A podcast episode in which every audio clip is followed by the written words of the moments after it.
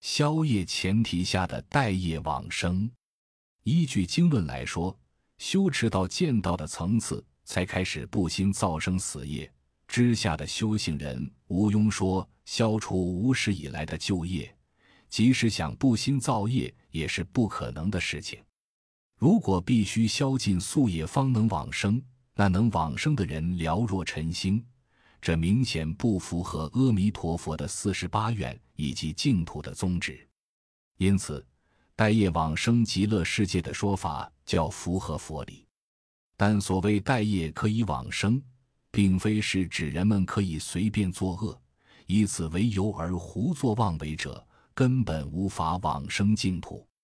待业是指那些在此生未能及时消尽的恶业，仰仗自己勤修及弥陀的愿力，可以带到净土。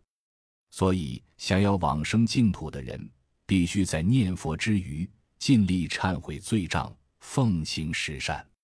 也有人说，待业往生只是带宿业，今生之业无法携带。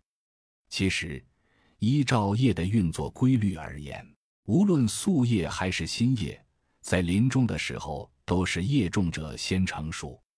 譬如四十八愿中说，如果在今生造下谤法及忤逆大罪，是无法往生的，因为这些恶业的力量太强大了，以至于导致临终这些恶业先成熟。所以，今生的行善及消业行为是临终往生的基本条件。